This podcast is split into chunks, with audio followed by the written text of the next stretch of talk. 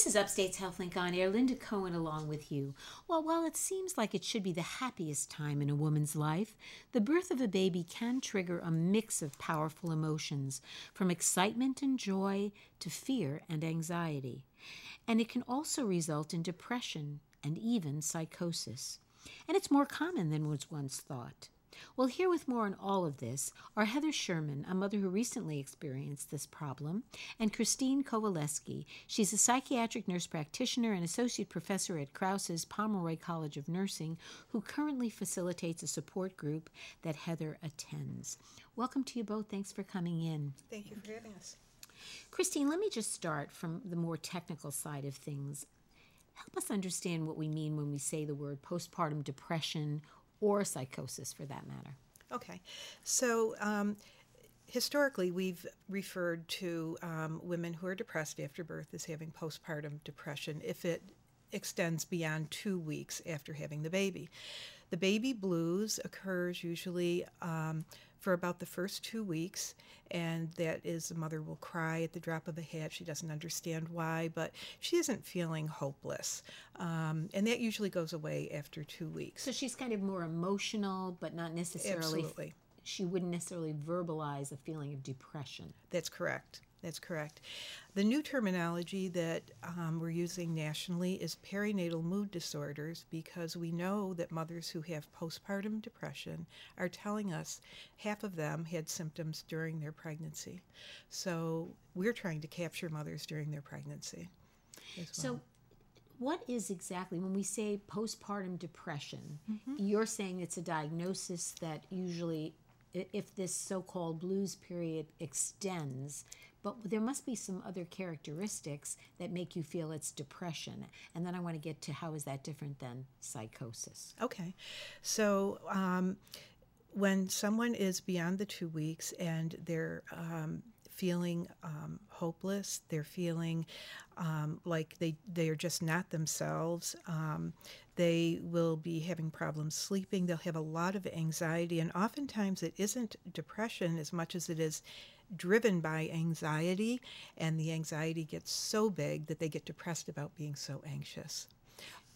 And and generally, are there sleep disorders that go with it? And obviously, with a new baby, there's sleep problems all the mm-hmm. time. But I mean, are you seeing people withdraw from family and friends, um, feelings of worthlessness? A lot of the things that often go with feelings yeah they, they feel like they, they don't experience joy in things that they once did um, and th- they often will complain of fatigue and even though someone will say to them well why don't you sleep when the baby sleeps they can't and so we do try to help them in resetting the sleep pattern. That's certainly one well, of our techniques. We're going to totally get to that. But how is that different than when we use the term postpartum psychosis.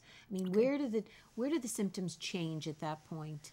Because well, I think I, I just want to make one thing clear. Even with postpartum depression, you can have suicidal ideation. I mean, you can have thoughts of suicide. Mm-hmm.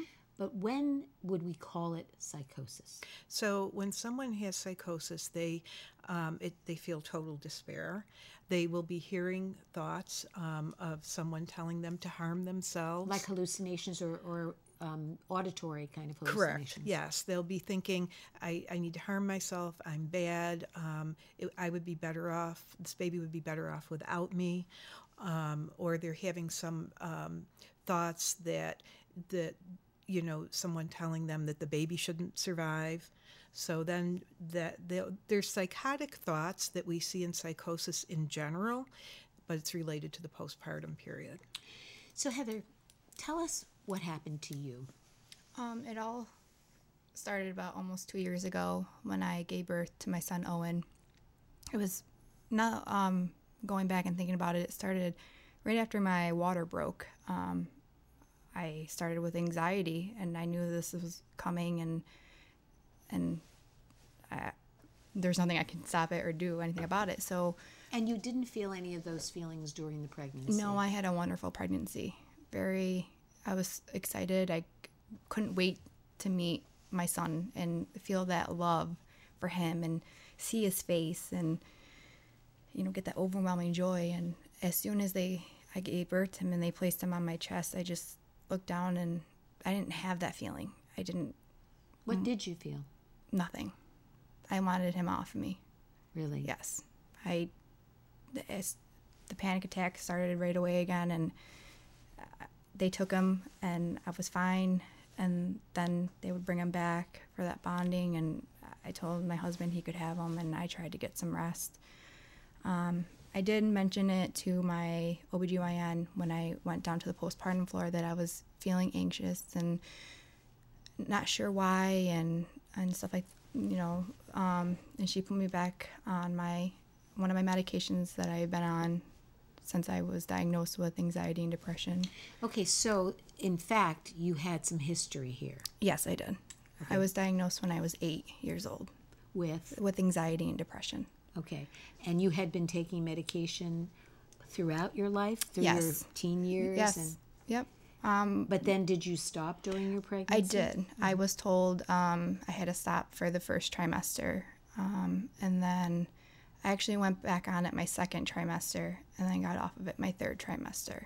And during that time period, when Mm-hmm. you went from the sec- first to the second to the third, did you notice a great change in your mood? No, actually, I felt really good.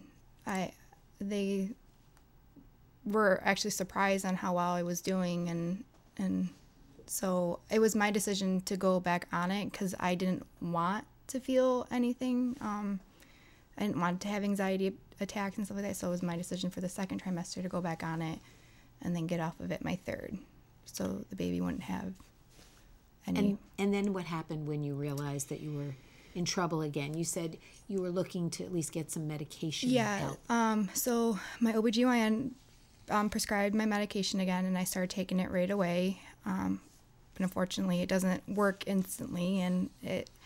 She explained to me again, it takes four to six weeks to get into your system before you feel any any better. And I'm like, oh, yeah, I know, I know. Well, um, I was okay when people were around. I, I put on that fake smile and So you were pretending though. Yes, I was pretending to be happy and pretending, look at this baby I made. Um, but in the inside, I was screaming, "Get him! Get him away! I don't want him!" I was looking ways to get rid of him. Um, that's when they discharged me. I went home, and that's when things got really, really um, bad. Um, Did you while you were in the hospital, did you ask specifically, did you feel like you were able to say, I'm really not comfortable with how I'm feeling? Did you ask for help? I, you know, I didn't ask for help, but I did mention to the nurse on, you know, how I was feeling, and she said that's totally normal for a new mom, feeling the the anxiousness and not knowing, you know, where to begin with bringing him home and bringing all that. So I was thinking that's how I was acting. Uh, maybe I'm acting like a new mother because I am one, and I'm nervous to bring him home and start our lives with him. And that's how I was thinking and and I realized shortly after about 2 weeks when we were home when I woke up in the morning I rolled over and I looked at Owen and then I rolled back to my husband and I said I can't do this anymore. He goes, "What are you talking about?" I said I can't do the panic attacks anymore. And and I just I don't want to do them anymore. He's like, "You're fine. Just go take a shower. Let's start our day." I'm like, okay. So I took a shower, and that's when mm, the voice came into my head that said, kill yourself. Get out of here. Um, so I took the razor and knew what I was going to do um, and called my husband, and, and he grabbed the razor, threw it out, and said, okay, let's go find help.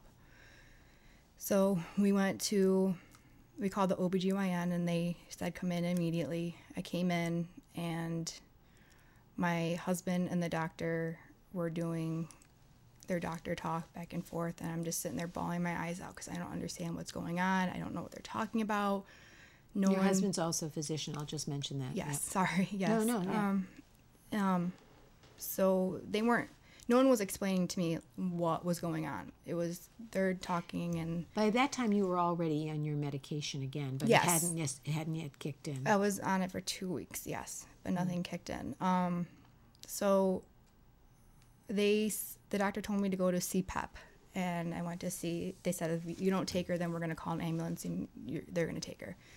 My husband Rob said no, we'll we'll take her, and I was there for about five hours. Um, it was scary, not a place for a new mother, not a there. I felt like I was in prison. I felt like I did something wrong, and then after the five hours, they called me into a room for about ten minutes. They put me on Xanax, and I told them I didn't want to be on that because it makes me sleepy, and I was trying, trying my hardest to bond with Owen. Um, and they said, no, let, let's try it and see if it works. Well, hold that thought for a second. If you're just joining us, you're listening to Upstate's HealthLink on air. I'm Linda Cohen, along with Heather Sherman, a new mother who experienced uh, postpartum depression psych- slash psychosis, and um, Christine Ko- Kowaleski, who is a nurse practitioner who specializes in this problem. And we're talking about um, Heather's experience. Go on. So let's just get to the bottom line. You were did you get help that was that was helpful, and how did you do that? We ended not getting help. Um, it took about three months.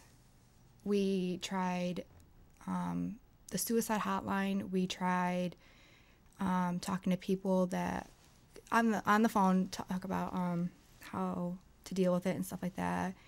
All that's a blur to me. I don't remember talking to people. I even talked to Chris one time, and you know, she unfortunately her daughter also just had a baby, and I she wasn't in available. So, um, but you eventually did find a therapist. I, I did um, three months after I gave given birth, and I was actually living with my aunt at that time. I didn't want to be left alone. Um, I was afraid that I was going to harm myself. Um, there were, like I said, multiple attempts of trying to harm myself. Um, when did you feel that you were starting to see a change? Did the medication make the difference? What, and I guess what I'd like to get to, Christine, is was this in large part um, special a special case in the sense that she has some history there of having had this kind of problem for most of her life. Or would you say this follows a story that you might find in, in a person without such a history? Um, certainly if somebody has a history of depression um, prior to giving birth that they're a little higher risk. However people without any history could experience postpartum psychosis.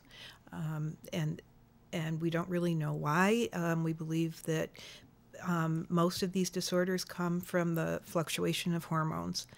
Um, but we do know it's the number one complication of pregnancy. A very small number of people um, experience psychosis, like Heather did. For the most part, um, one out of seven have postpartum depression. And um, you know that's what Crouse is doing at this point is trying to raise awareness by offering the support groups and educating the medical community and the frontline um, caregivers, such as visiting nurses in WIC and Mental Health Association. So you so, have garnered a tremendous amount of a network, excuse me, a safety net of support right now. Yes. in this community, we have, and you have a support group, Heather, that you attend that Christine also is part of. Tell us a little bit. Very, I don't want to run out of time. How can people find out about this? Where is it being held? And then, of course, I want to follow up with you and tell us how you're doing. But go ahead. Um, so uh, the best way to reach us is to go to the Crouse Hospital um, Perinatal Family Support phone line, which is 315 470 7940.